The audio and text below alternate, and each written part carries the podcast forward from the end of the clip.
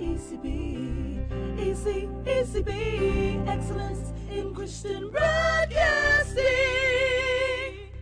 Our Father, once again, we thank you for the privilege and the joy of being able to come into the presence of a holy God,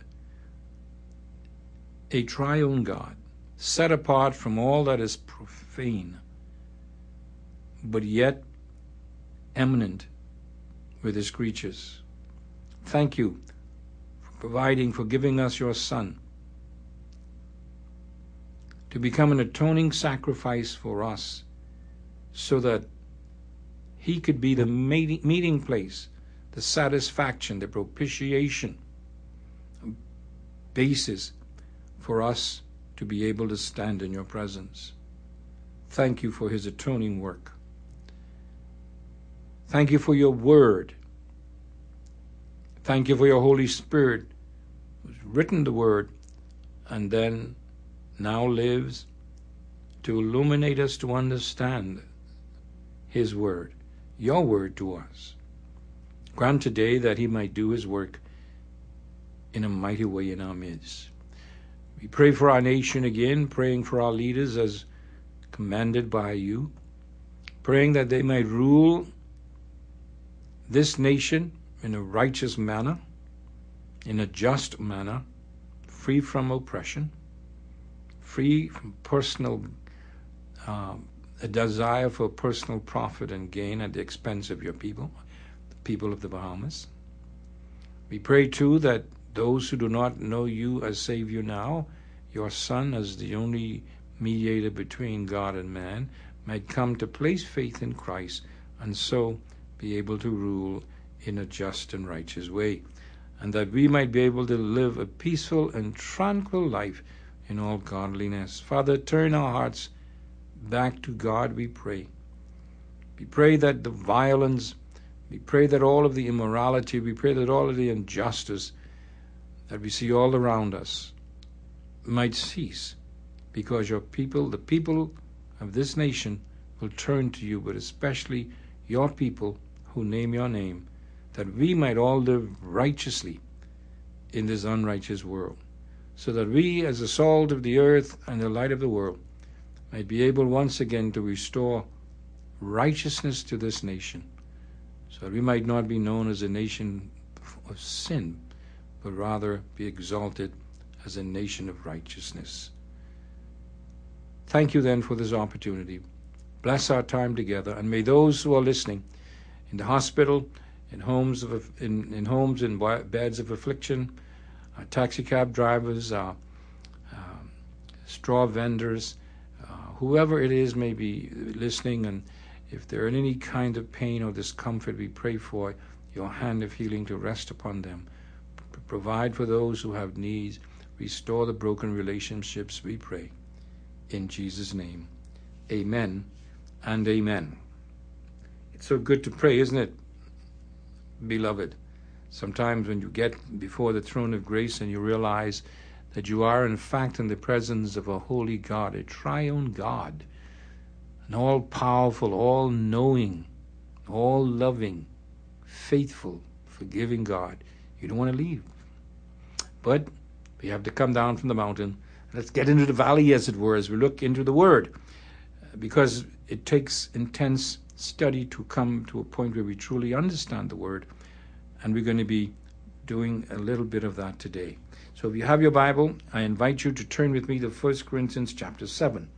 And I said, I'm looking at this passage because this is one of the passages that has come to the forefront in the discussion, especially from Christians, concerning this proposed amendment to the Sexual Offense Bill. First Corinthians chapter seven. We'll be looking at verses one through five. But let me give you a background here to get the context of this, these verses that we're reading from this chapter. Verses five and six of this book, First Corinthians, deal with moral laxity within the church. It's a negative uh, focus. Uh, he deals with incest within the church that was not checked or dealt with, not disciplined, in chapter five. Then he deals with brothers and sisters who take one another to a court to settle differences. The apostle is saying this is morally wrong. It shouldn't be done. Now, when he comes to chapter seven, he deals in a positive light with moral purity, focusing especially on the relationship of husband and wife. In First Corinthians seven, we have the human responsibility when it comes to the husband-wife relationship. In Genesis two, we have a divine revelation concerning the marriage and becoming one flesh. First Corinthians seven gives us the instruction in marriage. Genesis two gives us the institution of marriage. Now, when we look at the historical background and the reason for the writing of this particular chapter or the section we were looking at, during Paul's day, the people at Corinth, they regarded celibacy, which was absence in marriage and singleness. They regarded celibacy in a uh, in a very lofty way. It was exalted. They saw marriage from a negative perspective, from a mar- from a negative perspective. In other words, marriage was denigrated, implying that celibacy was better and marriage was worse. That's the kind of uh, historical background that Paul is dealing with here. Now, Paul writes his letter, especially First Corinthians seven, to show that marriage is actually legitimate. In fact, it is a good and necessary thing for most, and that celibacy depends upon that gift given by God. And he makes the point that neither celibacy or marriage is better than the other as a state or in God's purpose for the individual. It all depends on God's will for you. Now, let's look at the verses and get some observations and deri- derive some principles from it. This is what verse one says, First Corinthians seven. Quote, "Now concerning the things which you wrote, it is good for a man not to touch a woman." That's the King James Version. Perhaps a more accurate or literal translation will read in this fashion: "Now, to deal with the matters you wrote about, a man does well not to marry." Now, in context, Paul is giving this advice because of the times in which they lived, when Christians were being severely persecuted, as well as there was a strong feeling that Christ would return at any time. Paul, as he explains later on in the passage, was trying to avoid believers adding to present problems and distress by having to be concerned with the caring of a spouse. So, this advice concerning singleness is relative to the times. It is not a set or fixed principle that holds for all times. And by the way, this verse has nothing to do with petting or fondling to arouse sexual feelings, or even the act of fornication, as some have interpreted to be based on the use of the word touch in the passage. But that's not a proper or accurate translation. Now, verse two then reads in the New Living Translation in this fashion, quote, "But because there is so much immorality, every man should have his own wife, and every woman should have her own husband." Simply put, Paul is saying one should marry in order to avoid sexual immorality by having their personal means or source for meeting their normal human sexual needs in the form of a wife or a husband. In other words, Paul is saying that marriage is the God-devised means for men and women to have their God-given sexual needs met.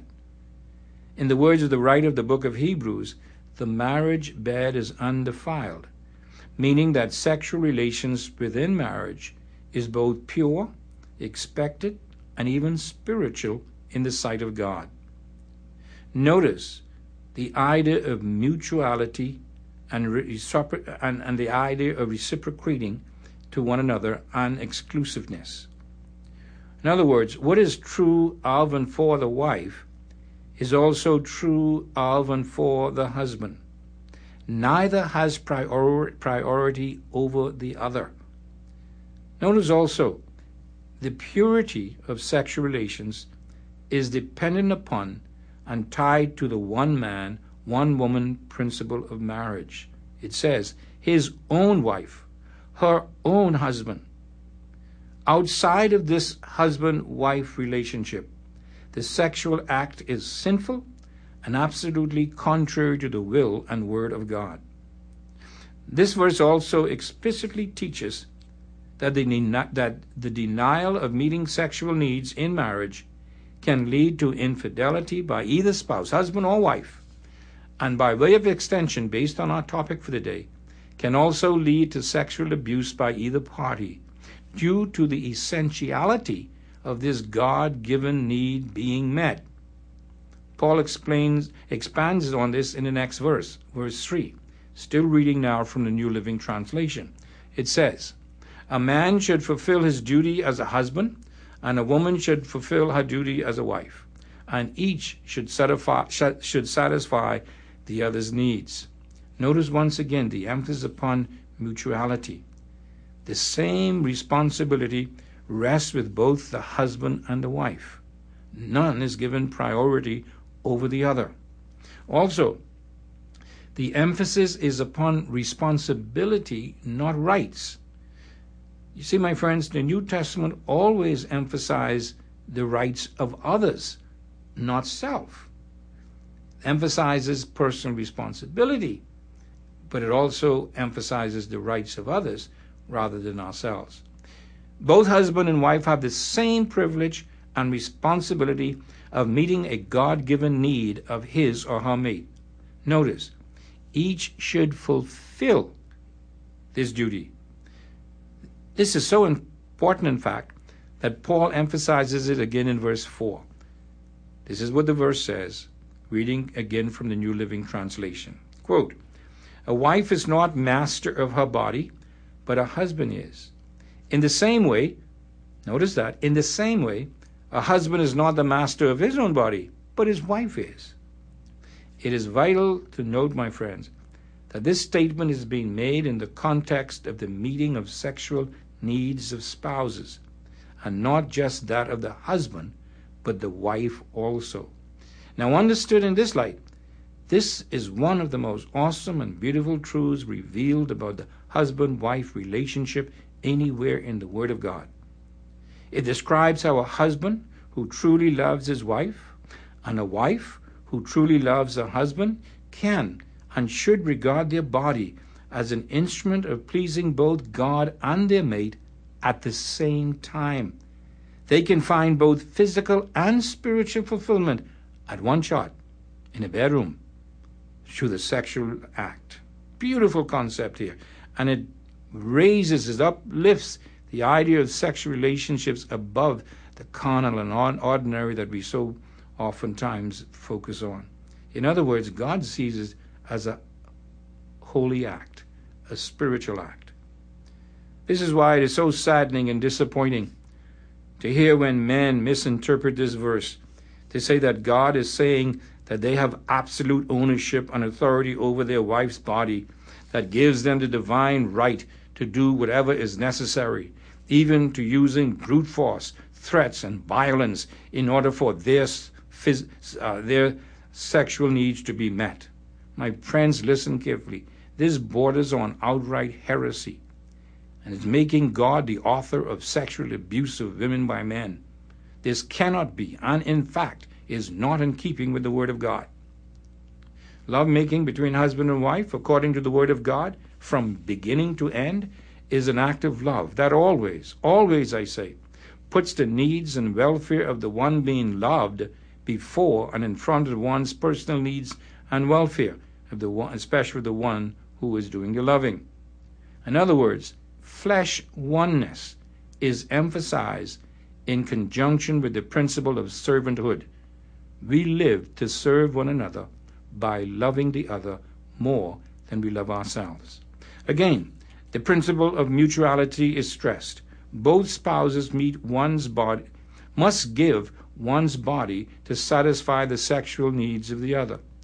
If the wife resists without proper cause or reason, she sins. If the husband insists to the point of force or violence, he sins. He is to love and care for his wife to the point of sacrificing his own needs and desires, to love her as Christ loved the church. Notice now, and gave himself for her. That's personal sacrifice for the welfare of the other. He is to treat his wife as he treats his own body. And as the scripture says, no one hates or harms his own body. On the other hand, the wife is to be submissive in meeting her husband's needs to the point of regarding her needs as secondary to his, unless, of course, from a practical perspective, she is physically or even emotionally unable to do so. Then the love of the husband should kick in and put her needs above his. Paul's, Paul once more explains that mutuality and cooperation are essential in a harmonious marriage relationship, especially when it comes to sexual relations. Listen to verse five. Do not deny yourselves to each other, unless you first agree to do so for a while, in order to spend your time in prayer. I want you now to see how high a plane on which God places sexual relations. He puts it on equal plane with the spiritual act of prayer. Do not deny yourselves to each other unless you first agree to do so for a while in order to spend your time in prayer. But then resume normal marital relationships. It's abnormal not to have marital relationships within a marriage. Spiritually abnormal.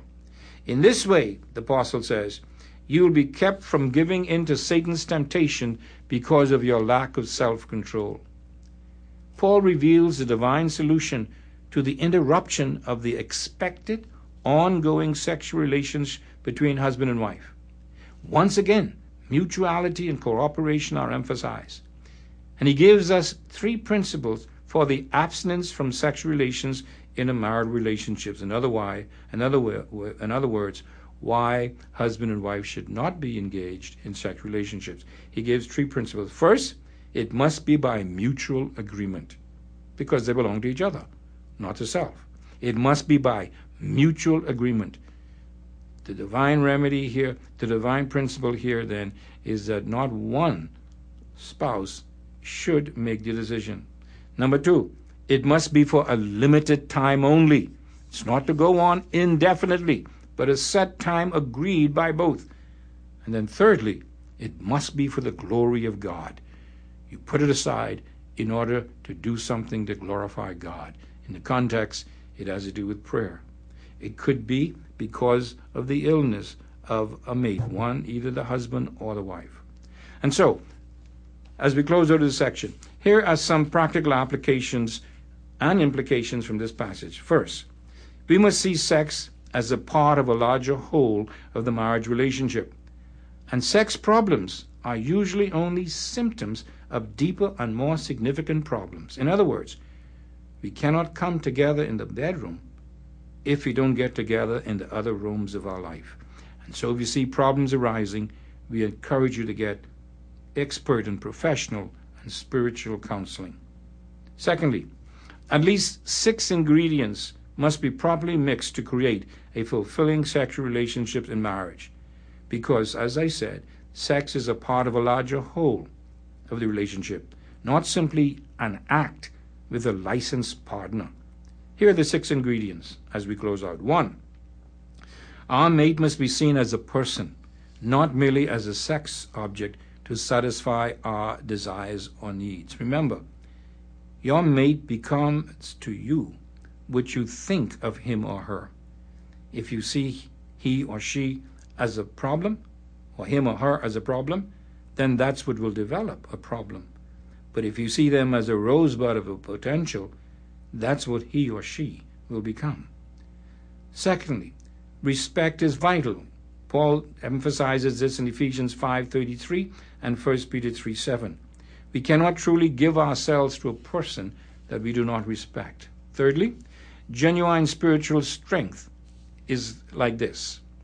Morality plus character plus self-control equals spiritual strength. In other words, we're talking about a spirit, spirit-filled life.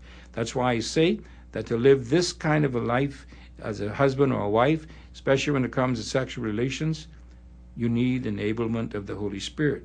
You need to be Spirit-filled. In fact, believe it or not, my friends, the Spirit-filled person makes the best sex partner. Fourthly, time is essential to develop a proper sexual attitude with your mate, both before, during, and after the, the act itself. Now, this has to, takes a lot of time to develop, but that's the principle. Loving words and loving actions are important.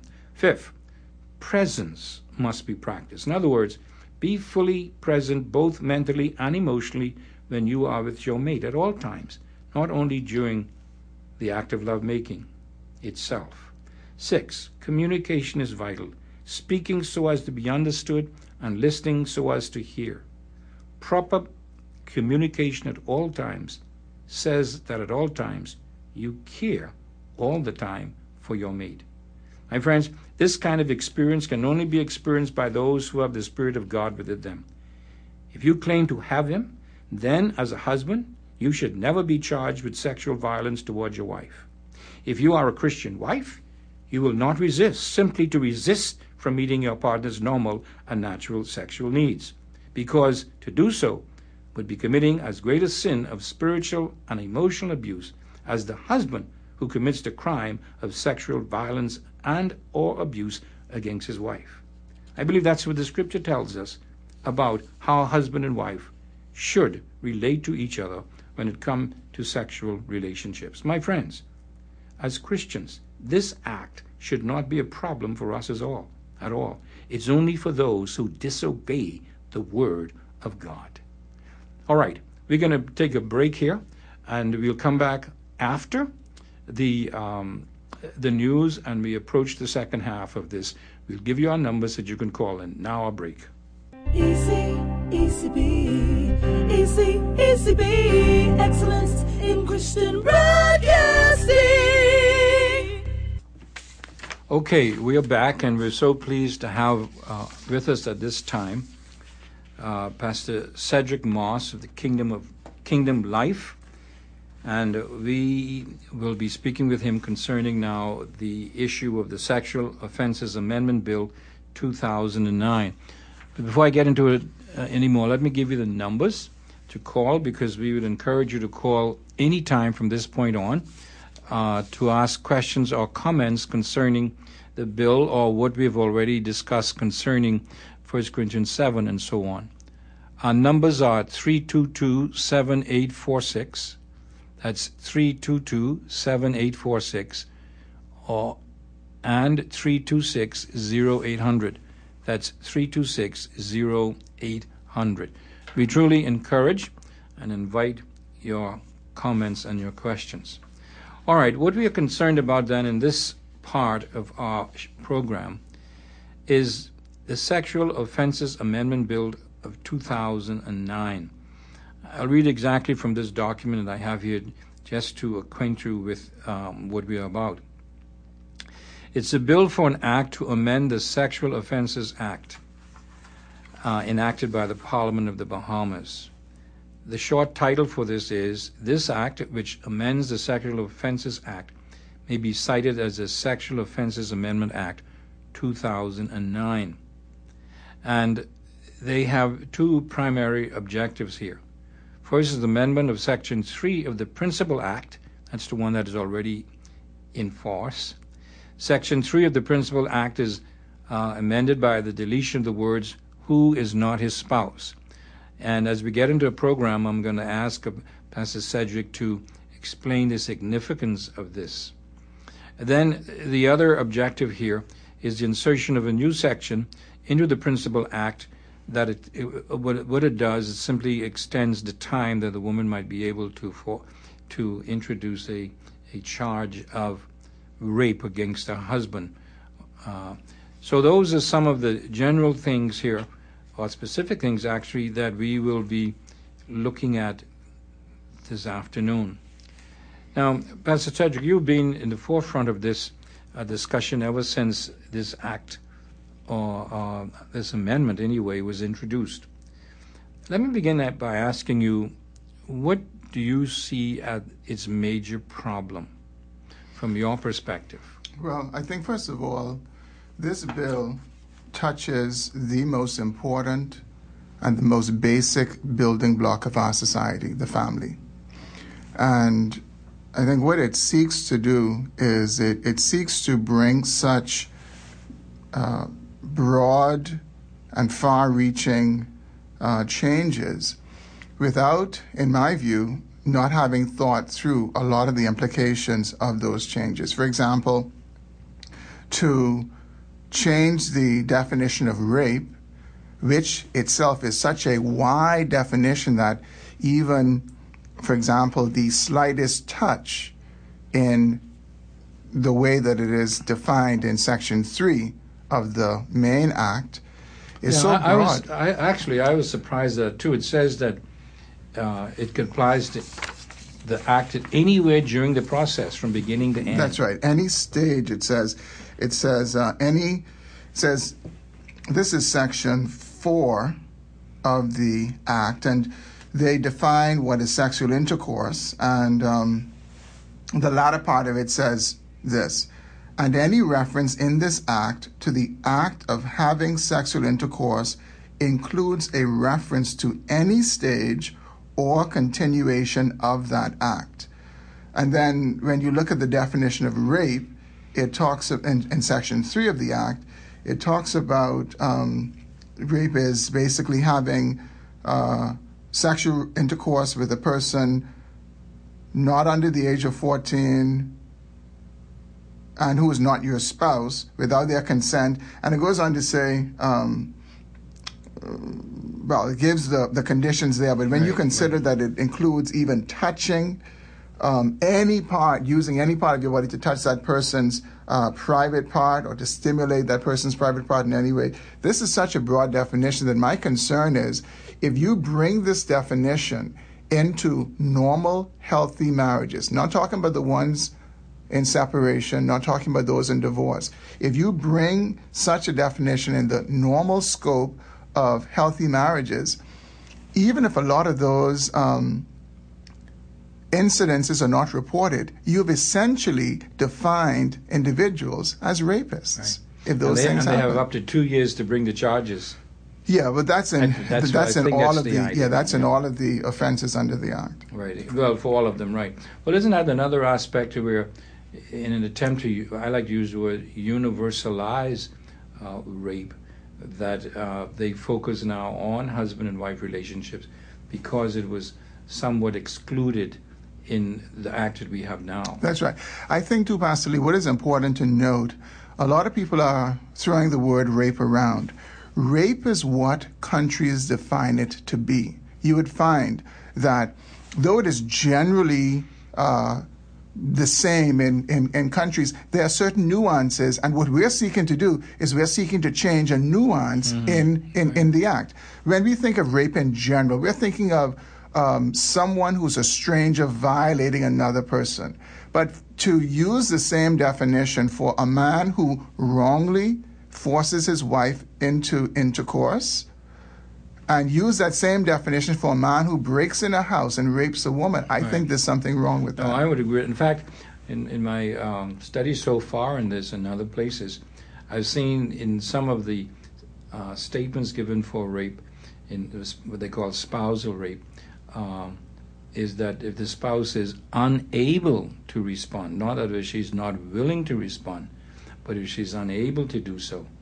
And that was quite strange, or, mm-hmm. or to see that. And I can understand that. He says unable, yeah. which is a little bit more reasonable yes. than just saying I'm unwilling to do it. Yes. You see? Yes. Okay. Now, another, uh, in going over this myself, too, a couple of questions have come up for me personally. One, in one sense, some of it seems, and I'm trying not to be chauvinistic here, but one sense here it seems to be gender biased. It seems to be directed more towards the male and the female. Is that true? It, Although it, I, it, I know it isn't in in uh, in the final analysis. Yeah, yeah. Certainly, as they use his in the act, it is the generic, universal uh, his, um, and it also includes women too. But we know, by and large, uh, rape, as we are describing it, is normally something that men will do, although there are some very specific and unique and odd circumstances under which a woman can rape a man. Mm-hmm. Right, okay. Now, another thing, um, it appears to me that this seems to be complicating this particular area of our law, because by what I can understand in reading over the present act, a lot of the um, the the uh, criminality, if you want, actions, criminal actions are already covered in the laws that we have now. Mm-hmm. This seems to complicate it a little bit. Would you agree with that? I think so. I think I think that's a very good summary of it. I believe, Pastor Lee, what is important for us to establish is that when it comes down to recognizing that any forced sexual act on another person, whether it's between strangers or a man on his wife, is wrong. We all agree with that. Mm-hmm. I think in our society, you're not going to find many persons who would disagree with that. I think the vast majority of right-thinking Bahamians agree that it is wrong for a man to force unwanted sexual acts on his wife. Right. We all agree with that. Right. The, the next step now is, okay, since we agree with that, how are we going to punish it under law? I don't think you're even going to find a big difference between what the punishment is in terms of length of time or fines or whatever. The difference is, what do we call it? That's really what most of this debate is about. What do we call it? Right. And I continue to say, I don't believe that we should call um, such wrong acts between husband, uh, and husband and wife in non-estranged marriages. I believe if the marriage is estranged, it should be rape, because if a man is separated from his wife, or if they're in the process of a divorce, his concern should not be getting in bed with her. His right. concern should be reconciling with her, yes. and mm-hmm. staying away from that physical part of the marriage. So I think it's appropriate to so call you, that you think like call it a different, like sexual abuse, violent, call sexual it, yeah, violence. Call it sexual something. assault, call it indecent assault, and the Act already provides for that. I came across a term in one of my in in one of the uh, uh, articles I was reading. They call it I P S A. Um, uh, what is it? Intimate. Uh, how is it? Intimate partner sexual abuse. I P S A. Intimate partner sexual abuse. And where is that from? I got this in an article. Mm-hmm. They said this is another name now for spousal abuse. And I kind of, when I say like this, this I kind of resonate with this one. Do you know if any countries are using that definition for spousal? Well, yeah, I think it is, in this article that I read, it it was in uh, from a country that is using this term oh. instead of. It would be interesting abuse. to look at that. I, I thought it was quite um, quite interesting. You're quite a researcher. Yeah, quite. A, now, so then, what we're saying so far then is that um, this bill. This amendment could, um, if, if passed, could be subject to extreme abuse. Yeah, we think so. Uh, Pastor Lee, we all know we live in a fallen world. And um, the Bible tells us in Romans chapter one that men invent ways of being That's evil. That's right, invent evil. Mm-hmm. Uh, so we, we, I think anyone who would be forthright about this bill would recognize, yes, there can be abuse, and more than likely will be abuse if this is passed. Right, okay. Now, and also we believe that perhaps the wrong term is being used in this particular instance. Rather than rape, we should come up with another term. Yeah, I think so. And and the, the term that you mentioned, intimate partner sexual, sexual abuse. abuse, really does sound like an appropriate term. The only thing there, though, is I guess my only...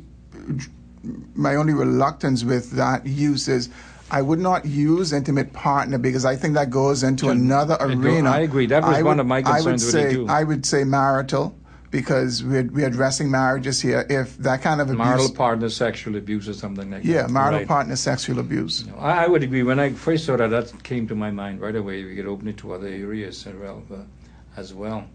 Now, let me ask you another question then. Um, then I'll come back to some of the biblical implications and so on. Do you think it will be possible for a charge of rape against um, a husband against a husband could be proven in court beyond shadow of a doubt? Well, it it depends, and obviously, what we know is that uh, there does not have to be evidential violence or trauma to a woman's body to uh, be able to accuse her husband of rape. Uh, so you could actually have a situation where a woman's circumstances are identical in a situation where she is saying she's been raped by her husband as they would be in a situation where she is not claiming to be raped. Uh, so that could be difficult to, to prove. And I think this is one of the reasons why I believe it is important to have the safeguard in the amendment that the charge can only be brought with the consent of the Attorney, Attorney General. General. That's another issue. Now, because uh, they, they, they want to eliminate that section fifteen, I think they say it is. Yes. And that's the section where that is that, that contains it. W- one thing I'll say is this, Pastor Lee, this is very interesting. Under the current law that they're seeking to amend to remove that particular provision, that same law provides that protection of the Attorney General's consent for persons accused of incest, for persons accused of sexual harassment, right, yeah. for persons accused of having sex with animals, having sex, having homosexual sex with a minor child, having homosexual so sex in that public. Protection from all of those. No, no, no, no. My point is, they're leaving that I'm, protection I'm sorry, yeah. for I mean, those it, it ones, it but those, they're removing but for it for human relationships right, right, and normal right, relationships. Right, right. So, how do you justify giving these categories of persons protection and not protecting people in normal, healthy marriages? Would you say that that might be an indication of what I call the gender bias?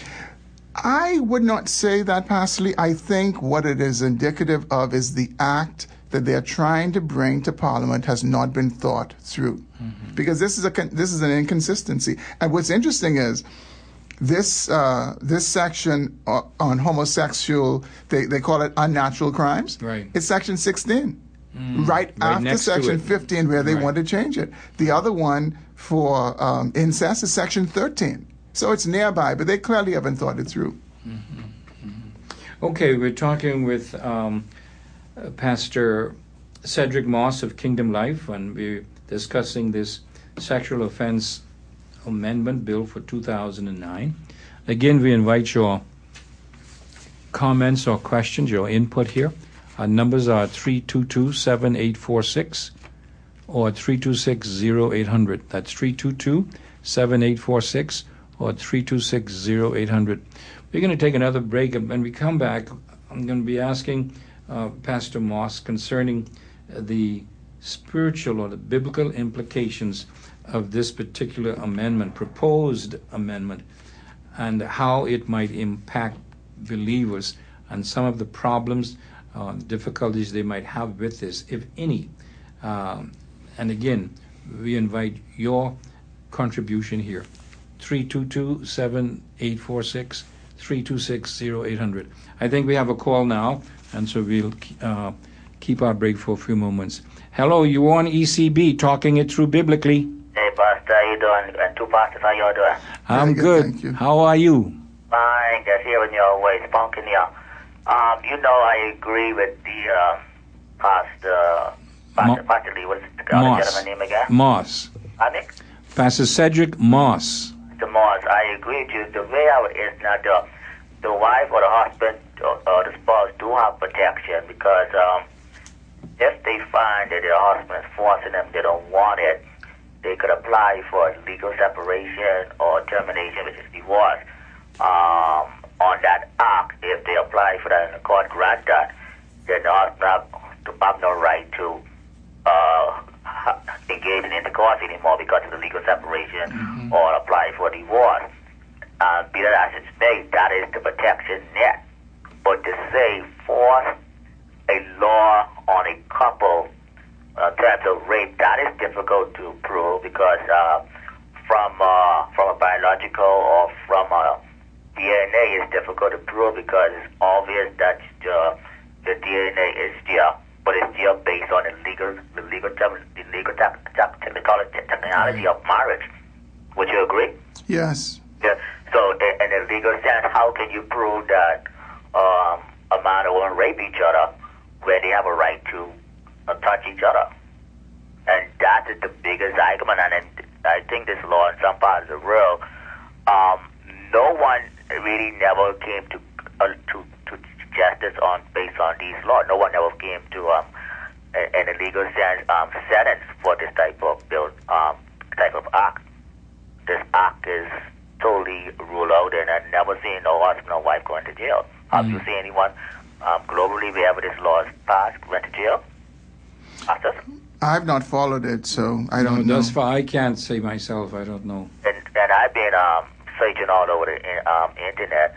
I have never seen no legal charges or no one um, went to jail. So it is clear that um, law, this law in this sense would probably open, open, have an open door for adultery and have a more open door for divorce instead of um, instead of uh, bringing husband and wife together as one based mm-hmm. on an understanding of mutual understanding of God's law.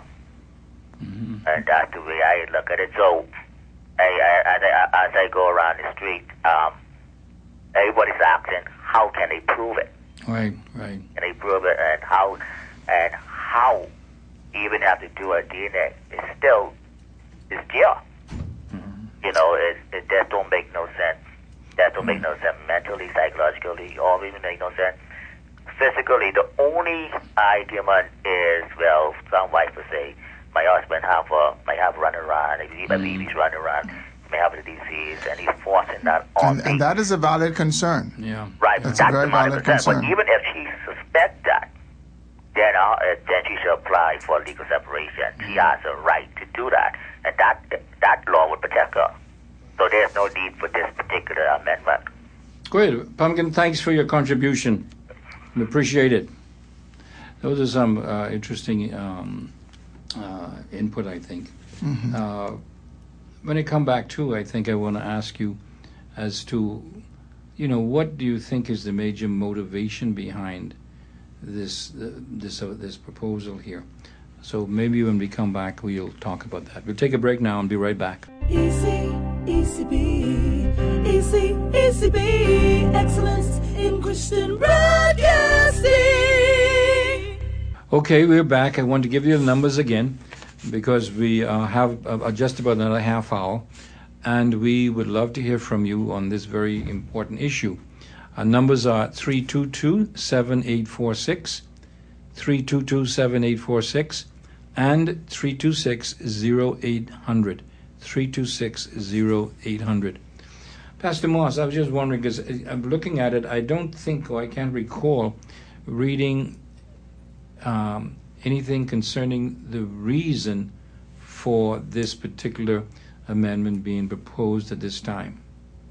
Well, actually, uh, the minister, Minister Loretta Butler-Turner, did say the reason, mm-hmm. and the reason is that the U N has uh, asked countries who do not provide in their law for marital rape to make that provision, and, and according to her, the Bahamas is behind in terms of not having this on the books, and that's the reason for it that's coming. It. So that's yeah. the primary reason. And, and let me just say this as well. No doubt they may also have uh, documented incidences where women have gone through abuse and and uh, just demeaning oh, yeah. uh, treatment in what the this proposed law is trying to prevent and protect against. So no doubt they may have some of that, but what I heard us say as the primary motivation was the U N's uh, request. Right. In fact, I listened to a program the other day, and a lady came on, and she really described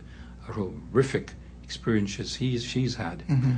And, you know, it's things like that that are so, now they're genuine, but they're also emotionally laden that causes us to really look at this thing mm-hmm. in a different way. And uh, listening to some uh, folk uh, speak about this, um, and I think you were on a, a, a show the other day, or at least you called in, there seems to be a tendency of some, if you don't agree with me, then therefore, you know, you want to, um, you incline to be an abuser yourself or something like that. Mm-hmm, mm-hmm. What do you have to say about that kind of a situation? Yeah, that that is a very discouraging kind of comment uh, to listen to. When I know I have a wife, I have two daughters, I have three sisters, I have a mother, and I love them dearly. Women in our church, I love them dearly and want to see them protected. There's not the slightest desire in my heart to see women abused or taken advantage of. So I have no inclination towards violence for women. I don't support that. And it must be stated again, we are all on the same page when it comes down to protecting women from having sexual acts forced on them against their will. We all agree with that. It comes down to what are we going to call it? Right, right. Well, let, let's um, look at it from another perspective now, from the biblical or spiritual perspective. I've actually heard Christian men uh, you uh, say that because of this passage in First Corinthians seven, that they own their wives. Mm. And uh, because of the fact that um, the Bible says that uh, their wives' body belongs to them and so on, that they can demand to have sexual relationships, even if the wife does not want to have it. How would you relate to those Christian men? You know, that is a, that is an unbiblical and selfish view. What the Bible says is that we've been bought with a price. So we don't belong to ourselves, and certainly a wife does not belong to her husband. What uh, the Apostle Paul was seeking to communicate in First Corinthians seven was really just the uh, communal Uh, life that husband and wife are supposed to share. They're supposed to share everything. They share each other with, with with one another. But to to force your way on this woman who God has given to you as a gift and has told you to lay your life down for her and to love her the way Christ loves the church, that is absolutely wrong, and I don't know what Bible they're reading. Right, and because it, it eliminates any idea of violence, isn't it? And also, I mean, you know, is the, the reverse is also true, because the Bible says that the husband's body also belongs to the wife. Absolutely. You know what I'm saying? So I think we need to see both of those things. Because, again, I think we should emphasize, we certainly are in no way for any kind of uh, violence or abuse toward the woman or a wife. And Pastor, I'll even go further and say, it's not even violence. It is, it is coercion. See, because a man could force his wife into sexual relations without being violent towards her. We are against the violation of her will and her person and her dignity. Even if he does it gently, right. even even if he does it smiling, it is wrong. It is sinful. Well, of course, I know you've had the same experience, I'm sure, with me, with uh, as I've had with with ladies who say that they have to maintain their relationship with a particular man, because the fact that although they've had one or two children before, because that's the only way that they can gain support. And there is no physical abuse necessarily, but just the fear of losing uh, monetary support. And so they go on with these relationships. Mm-hmm. So it's so many different ways that these can be. Sure, and many times also fearing for their health.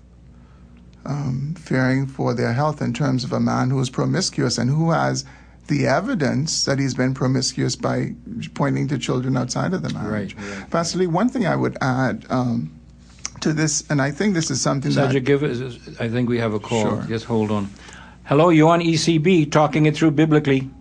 Yes, good afternoon, gentlemen. Good afternoon. Uh, I just wanted to make a... St- I just wanted some clarification. What is the purpose of, of getting married? You want to answer that one? What is the purpose of getting married? Well, from a biblical point of view, right. um, it is uh, to be a visual of the relationship between Christ and the church. Right, and I think, again, I would go along the same lines from the book of Genesis. We're made in the image of God, husband and wife. Right. And so I simplified or concisely stated, marriage is meant to show what God is like. Right. All right? So that we reflect his character in all of our relationships. And if you start from the book of Revelation, you have the idea of procreation, show his creatorship. You have the idea of caring for the children the way he cares for his creation, and so on. And so that's why I put it, marriage is to show what God is like in all of his character. I agree. But marriage also has uh, physical properties. Well, exactly, right. right. And, and, and uh, right, to go in that direction, I would say marriage is to provide uh, a, a fulfillment for the husband and wife, right, including sexual fulfillment. Right. Okay, you have something else to say? Yeah, I just wanted... Just, I wanted some more clarification on that. I, I mean, I understand that the law that they're passing, I, I don't see the necessity for it because it already existed on the bus. Oh, okay. Well, since you brought it in from the point of view of the purpose for marriage, with all, without being going into all of the other aspects, right, sexual fulfillment is the purpose of marriage. Exactly. And I That's believe I, I believe and, that and God... Saying, if you can't have that comfortably, then you're going to create a problem in the marriage. And I want, you know, I just want... women to understand what is, and men, what is happening with this. Right. And I believe God has given us some real um, um, practical uh, instructions as how we can go about with sexual relationships in our marriage. And I think it's in the, in the Song of Solomon. I think if we follow the basic principles there of how a man is to love his wife and how to deal with problems, all of that, I think you'll find that God delights. It's a very amazing thing to see in chapters four and five. God actually delights in uh, husband and wife having sexual relations when they do it according to his way. Right. He right. actually delights in it. I mean, this is this is what, this is what you, because I listen to you constantly, this is what I, I think that you are advocating, that marriage is the way to go. Definitely. Right. Well, again, you know, I believe the Bible also teaches that he is some... Uh, uh, Um, um, have the gift of celibacy, right, to remain single. Right. I think both are true. Right. Well, I just I, I don't know. This this is this is so frustrating for me because I, I I can't. What is your major frustration? What is your major frustration? Just on the way that that the authority is taking so much from the man in the home, and he now has to be so careful on what he says and what he does as far as even touching his spouse, mm. without being, you know, victimized by, by some law. Mm-hmm. Um, I don't know. I mean, maybe I just hang up and finish listening to you. Uh, I just thank you for having my call. And if you want to expand more on marriage, that'd be okay. Okay, well, I, I appreciate your call. I, I believe, though, I think we should emphasize something we, we were talking about uh, during the break. Right. And that is, if we... are living in a relationship with our wife according to the Word of God, this sexual offense bill has no, we have no problem with it. It doesn't apply to us. Right. It only applies to those who go outside of the will of God, contrary to the Word of God. I agree. All right? But otherwise, it doesn't apply. Okay. But one other question. So, I mean, layman for layman man, the woman does not belong her husband. No, she belongs no, to God. She belongs to God, right. Her body belongs to God as well. But there is a sense there in Romans, uh, First Corinthians seven, where when it comes to love making, what he's saying is we have an exclusive, uh, how should I say, we, we have an exclusive way, husband and wife, of meeting our sexual needs. My wife is to meet my needs, I am to meet her needs. That's why she is my Uh, resource for having my needs met. That's what Paul is trying to say there. Husband and wife have an exclusive means, and that's their mate. You see? Nobody else, only them. That's what he's trying to focus on there. Listen, thanks for your call. Thank you. I appreciate it. All right. Hello, you're on E C B, talking it through biblically. Yes, yes. Hi. Yes, thank you. I I do have a, I do have a problem with the, with the law that is about to be debated, sir. Uh-huh. What is that? My my problem is uh, I, I would like some clarification on it more than anything else. Really? Okay. I would like some clarification on it. Uh, what What if what if your your wife tells you, wait till Tuesday, wait until Tuesday, and then Tuesday comes, she changes her mind, you know, and and and and, and but uh, Corinthians Corinthians seven and one said, nevertheless avoid fornication. To avoid fornication, are they forcing the man into fornication? Can you give me some clarification on that? Okay, President No, Moss. no. Uh, if if a wife is wrongly and unduly withholding sexual relations from her husband, she's not forcing the man into fornication. Certainly, she may be contributing to his temptation in that regard, but she's certainly not forcing him to do anything. A lot of times we are put in circumstances where we may be tempted, but she is not forcing him to yield to that temptation. And, and remember now, from the man's point of view, if he is going to be faithful to God, he must wait. That's where patience Absolutely. and discipline comes in. Absolutely. You see? And so you, when a person makes a decision to sin, nobody forces them. Um, Temptation might be there, but they decide, they make that decision themselves. I, I was only asking metaphorically, you know. I, I, I understand. But but but the fact is, you said, let's wait. Okay, you love your wife, you're going to wait. And then comes Tuesday, Wednesday, Thursday, she keep continuing to change her mind and everything else now. All right, but see, but then that's a signal that something else is going on in your marriage. And you must, as a husband, you should take the lead in trying to find out, hey, what's going on? Absolutely. You see? And to try to fix that. Mm-hmm. Uh, because that's an indication that something is broken down somewhere. You remember I mentioned in the earlier part of the broadcast that, you know, the lovemaking is only one small part of the whole love relationship. You should be loving your wife all the time, showing her love and care and compassion all the time. See, normally, and again, this doesn't hold true all the time, but many times you have problems like that because somewhere along the line we have failed to love the way we should. We haven't met certain needs. Now, as I said, that's a general statement. Okay.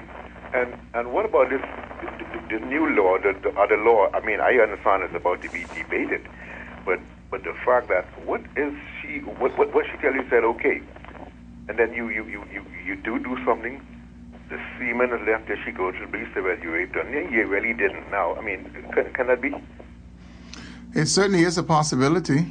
Um, but, I mean, that's a possibility, for example, right now between two individuals who are not married. Um, they could have intercourse and the woman could then go to the police station and say, I was raped. So, yes, what's going to happen if this law is passed is you basically will bring marriages to that same kind of scenario.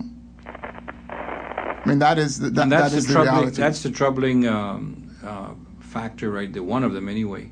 Uh-huh. But can I, I just say this as well? Um, I think what is also important is if a man finds himself in the scenario that you mentioned, what he should be doing is seeking out counseling for right. himself right. and hopefully for his wife if she would come along as well. But you need people alongside to encourage you, to pray for you, to really help you to get God's perspective on it. Because something clearly is wrong, and with something being wrong, the last thing on your mind at that moment should be sex. Okay. I'll just hang up then. All right. Good. Thank Thanks for your call. We appreciate it very much. But I think he did, he did hit on a very troublesome part of that issue. Sure. And like I say, one of the my concerns here is that, you know, there's so much room for extreme abuse here. Yeah, and the the part that he touched on, he was saying uh, if your wife invites you and uh, after intercourse she says she's been raped, but according to the definition of sexual intercourse, which they will use for rape, if she in the middle of that and, tells you oh, to yeah. stop and Anywhere you do not stop, the then it's rape because it says, Um, any reference in this act to the act of having sexual intercourse includes a reference to any stage right. or see, continuation. See, that's the fear. I the mean, act. Suppose some wife, and I'm hoping this doesn't happen, but it can. You know, suppose. Uh, okay, I'll come right back to that. Hello, you're on E C B, talking it through biblically. Hello. Hi. Hi. Hi. Just, uh, I just want to say, uh, have a word on the on the proposed bill. Um, you know, it's really a hot topic. Um, Um, amongst the men at work and other places. Mm-hmm. But as I see it, um, the drafters of the those who are planning to push this through, it seems as if they want God, but they don't want Him. Uh, when I when I when I say they want God and they don't want Him, as I see the marriage act, uh, the marriage relationship, it this act, uh, this law, proposed law, leave room for uh, uh, um, an innocent situation to be turned uh, very tragic. In that, you know, you could be engaged with your wife in a sexual uh, act, and and her mood may just change on you, and right. you know, and she may just say, "You raped me." I mean, and uh, how do you define rape? Now, what are what are the what are the the, the evidence of rape if it is the semen uh, in in in uh, in the placed in the woman? Uh, I mean, if you if you do that in a relationship uh, honestly, and somebody just out of uh, meanness or nastiness turns against you, I mean, what could the man do? I, I see this as a confusing piece of law, and I'm con- I reach the conclusion that it's a want they want God, but they don't want Him in a, in a way, because it's too. Uh, I I can't really find the word right now, but it's too tragic to, to engage in really a, a, a relationship with somebody under such kind of law. Okay, great. Thanks for your thanks for your input yeah. here. Pastor Moss, would you want to say anything? Well, just listening to him, you know, I thought about a situation where, let's say, a wife brings a rape charge against her husband. To my mind, that is the end of that marriage. Yeah. I don't see how uh, a couple would be able to survive. I mean, barring the, the abundant grace of, grace of God, the abundant grace there. of God it's being there. poured onto that marriage, yeah. um, humanly speaking, I think that marriage is about done. Mm-hmm. So uh, these are tough issues. Right. They are. I like to believe that, you know, no matter how far the marriage has gone, Brother Moss, Absolutely. God is able to I do it. Where sin abounds, grace does much, much more. more but he brings a very important point there, I think, you know. Like he says, suppose a, a, a woman really has designs that she wants to quit a marriage, mm-hmm. but has no real basis. She could actually plan to get involved in the sexual relations hours, and during the act, halfway through, however you want to say it, uh, say stop, stop, no, no, no, and then be and then still accuse. Mm-hmm. See, that's the kind of uh, abuse that is that opens here, yeah. and it's a it's a complicated thing, and it, it's um it's, it's difficult. Now, uh, so far we've only had calls from men. We have just about thirteen, fourteen more minutes uh, left in our program. I really encourage, if you have any ladies out there who are listening, and you have any input or questions or comments, we would love to hear from you during these closing moments. So please give us a call, three two two, seven eight four six, three two two, seven eight four six, or three two six, zero eight hundred.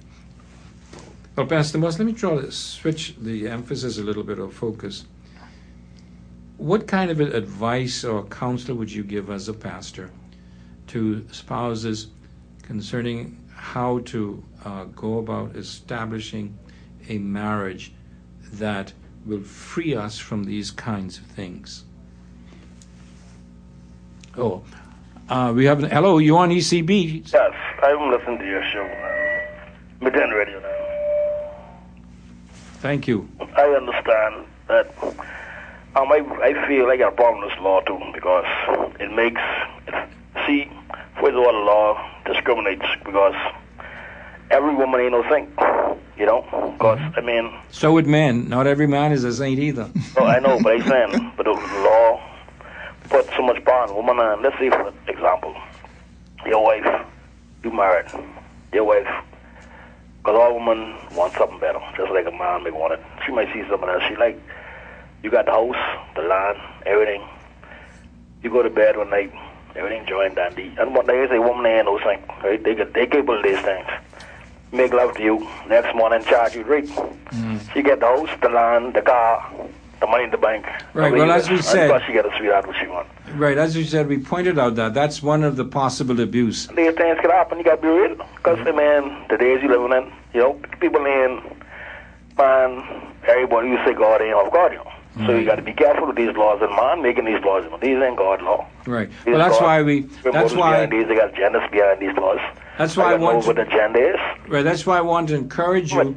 The minister says there are going to be town hall meetings and all of that. Make sure you get involved in those meetings, okay? There's hidden agendas behind these laws, trust me. Well, anyway, that's, well, you, that's why you need to get involved. In the name of God, and I don't say, man, hey, what are we going to listen to? Right, get involved in the discussion in the town hall meetings and so on. Thanks okay. for your call. That's a, that's the way to look at it, too, you know? Right. Man, I don't know. The man be so vulnerable, man. Like all the laws right now, the land get towards woman. Ain't no one protecting the man. Right. The man is saying to be the, like the only one who um, commit these offenses. They making the man to commit these offenses by passing these laws, you know. Right. But women don't want the same thing. Okay, agreed. Thanks for your call. All right. Appreciate it. Hello, you on E C B? Hi, good afternoon. Good evening. How are you? Oh, good afternoon. So good to hear a woman's voice. Yes, it is. Yeah, I was um, listening to the topic and I couldn't um, stop um, but to overheard it. The, um, the the topic is pretty interesting. Mm-hmm. Um, I'm not married, but um, I know of persons who are married. Mm-hmm. And um, the way I feel about this debate, um, um, seriously, okay, I feel as though like when somebody is married, okay, so if it's a couple, a couple they're married. And um, if the husband is, you know, is out there fornicating and messing around and whatnot, and um, he, the, the, the wife probably knows or have an idea that he's uh, fornicating, and um, he wants to come home and also have a sexual relationship with, with his wife, which is his duty, right. You know, which is he don't supposed to ask or try to get consent because that's, you know, if they're married. If if he's out there doing fornicating and whatnot, you know, she don't want to be Um, um, um, involved with that type of situation. Right. And um, I feel as though if she wants to draw back, mm-hmm. draw back her body, right. I feel as though she has that right to do that. Because right. if, if, if you're, if, you know, it's all sorts of S T Ds, and um, she just wants to go the safe way. Right. We agree with you. Well, I, I agree with that one hundred percent. As I mentioned before in our... Only reason why they are doing that. Right. As I mentioned before in our marital counseling, if that happens... Um, we know a husband is out there or a spouse is out there committing uh, uh, adultery or whatever with other people and then come home expect to have relations. I, I would tell a wife right off, don't do that because her life could be at stake. Exactly. un- unless he gets a, a clearance from after a test and so on. No, uh, so I agree with that one hundred percent. Well, that's what I that, that that's the reason why I think they um they're trying to, you know, bring that up. Right. Thanks for your call. Appreciate it. Okay, thank Thanks you. a lot. Hello, you on E C B? Thank you very much for taking my call. Thanks for calling. Yes, um, I, you know, do not understand why, you know, I've been listening to this topic for, this, for the entire week, and you have um, most, the majority of men in the Bahamas, they seem to be so outraged and incensed by the um, possibility of even, you know, taking us to Parliament. Mm-hmm. You know, they must understand. I hope that they would understand and listen. And I, I, you know, I hope persons who are victims could speak out. I don't know if it's anonymously or whatever, or be a part of the town meeting or, you know, and go on shows mm-hmm. and speak about their experiences. That is, if they have recovered from that mentally and emotionally as yet. Mm-hmm. Mm-hmm. Yeah, that would be helpful. Okay? Yeah. That would be helpful. Extremely. Right, because I, I think... The gentleman, I don't think any of these callers who are calling on all the shows are, are so upset. I don't think that they are they want they are saying that they want to rape their wife or prefer to be to rape their wives. I think the last thing, when you take your wife or your husband before God, man, that you are thinking about is if she doesn't or he doesn't give me sex, I'm going to take it viciously and violently. Mm-hmm. Okay, so I think that may be one. I you know I'm trying to give them the benefit to say that maybe that might be the reason why they're not saying it's necessary. But on the other hand, you have persons. I have a son, a, man, a young man. I have a daughter, a young lady, and I do not want either of them being put in that situation. But I do not, and you know, I want the men to, and the women who are against this, think about if it's your daughter. Okay, nothing is more horrible than being raped, mm-hmm. because that is a violent um, um, um action. That is a violent crime. Mm-hmm. Okay, and, and the thing is, if your marriage has come to the point where you may, you all might not agree with the religious part of it, but if your marriage has come to be so vicious, so abusive, and so strenuous that, that you know you're, you're not getting sex for such a long time or whatever, seek counseling first, and at the end of the day, you know, yeah. separate or divorce and move on, but don't stay in that house and violently and viciously. No, I, I think that's true, and I think I think that's that's that's a wise, that's wise counsel. Yes, thank and, you. And that's good. Thanks for your call. Appreciate it very much. Hello, you're on E C B, talking, speaking, talking it through biblically. Hello. Hi. How you doing? I'm great. How are you? I'm good. I'm good. I'm good. I'm um. Uh, good afternoon to both pastors. Good afternoon. Yes, um, um, I'm calling concerning the topic that you're on now. Try to be as quick as possible. We have a couple other lines. We only have about five okay. minutes left. Um, um, uh, I know both pastors, you all believe that Jesus is soon to come, right? Yep. And Satan has yes. a job to do. mm-hmm. And what we see now, if God ordained marriage, all Satan doing is through the, the head, putting in place what he need in place. This uh, th- this bill, all it's going to do is break up marriages, and that's exactly what Satan wants. Well, I, I, we have to be careful, though. I believe, you know, the government is designed by God to protect its citizens, and from their perspective, this is one way of doing that. However, the citizens have also a right to be sure that any uh, law that is imposed upon us is in fact just and is not open to much abuse, and that's what our concern is. So we have to be uh, we have to be sure here.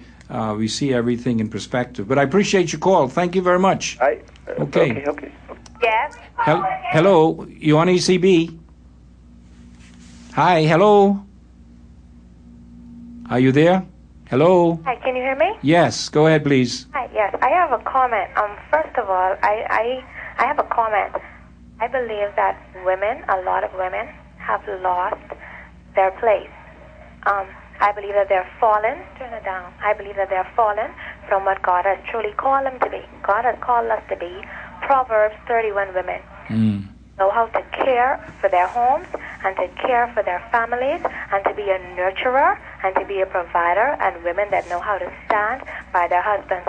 In return, men are supposed to love their wives the way that Christ loves the church. Mm-hmm. And we know that Christ loves his church. And if a man loves his wife that way, she would never resist him. Mm-hmm. She would never turn him away. She would never push him down. There are only two reasons that a woman should refrain from her husband, and that is if she is on a fast and if she is going through her cycle that women usually go through. I believe that women are falling because they're so caught up into just working and making the money and becoming this and becoming that, and they've lost their place. God has called women to be in the home, to be nurturers of their family, and to bind things and to hold things together. So I believe that that's the reason why a lot of this is happening. And I also believe that if we would seek God in choosing the mate for us, that our marriages would be better, because our, then there would be marriages that God would bless. When you just go and you just pick anyone because you love them, or you just pick somebody because you want to marry that person, of course you're going to go through these issues. But if you fall on your face before God and you said, God, I want that man, I want that woman that you have created just for me, and you wait until God brings that person into your life, that your marriage would be blessed, because all marriages are not put together by God, and all marriages are not ordained by God. Really? Okay. Anything outside of God's will is not of God. But I believe that God are calling women to calling women back to be Proverbs thirty-one women. That's a good word. Thank you very much. We appreciate that. Thank you very much. It's a good word as far as the Ephesians, uh, not Ephesians, uh, Proverbs thirty-one women. Okay, thanks. I think we have another call. Hello, you on E C B? Just a few moments left. Hello? I think they must have hung up. Anyone else? That's it? Okay. Pastor Moss, what are your closing words? You just got about a minute and a half left here. Well, again, Pastor Lee, this is a very, very complex issue. I believe that we need to continue to pray for the government, pray for the minister of social services as we move forward in determining where our country is going to land on this issue. And I would only want to encourage everyone who would share their views on this to remember that people who disagree with us aren't bad people. They just disagree. And therefore, we don't need to demean them or vilify them. Amen. We appreciate your being here today with us. Thank, thank you, you very much. Me. Our time is gone. Uh, we just want to say thank you for tuning in to Talking It Through Biblically. As always, this is Pastor Lee saying, Selah, think and act on these things. E C B, E C B, Excellence in Christian Broadcasting.